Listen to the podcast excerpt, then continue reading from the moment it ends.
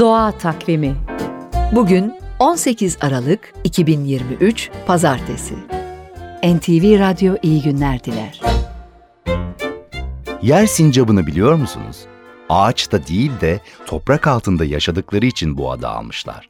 Yer altında yatak odası, tuvalet gibi farklı bölümleri olan evler yapıyorlar. Yalnız ve genelde ölünceye kadar aynı evde yaşıyorlar. Mecbur kalınca yiyecek aramak için toprağın üstüne çıkarlar ama çok dikkatli olmaları gerekir. Çünkü her dışarı çıkış yırtıcılara evini göstermek olur.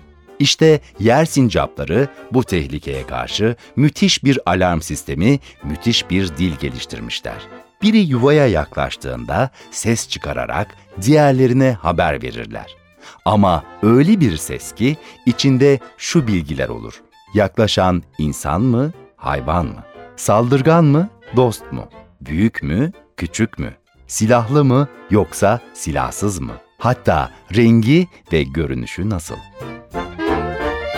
Sanatçı, yazar, şair, müzisyen, şarkı yazarı ve akademisyen Iva Mayer, Hayvanlar Konuşa Konuşa adlı kitabında yer sincaplarının basit dil bilgisi kuralları olan bir dil kullandığını söylüyor.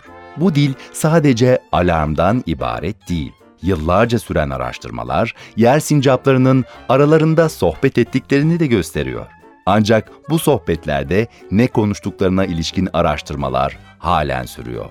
Yer sincabının yuvası sıcak ve depoladığı yiyecek bol olmasına rağmen kış uykusuna yattığını, en bilinen türleri çayır köpeği ve gelenginin Türkiye'de de yaşadığını ekleyelim.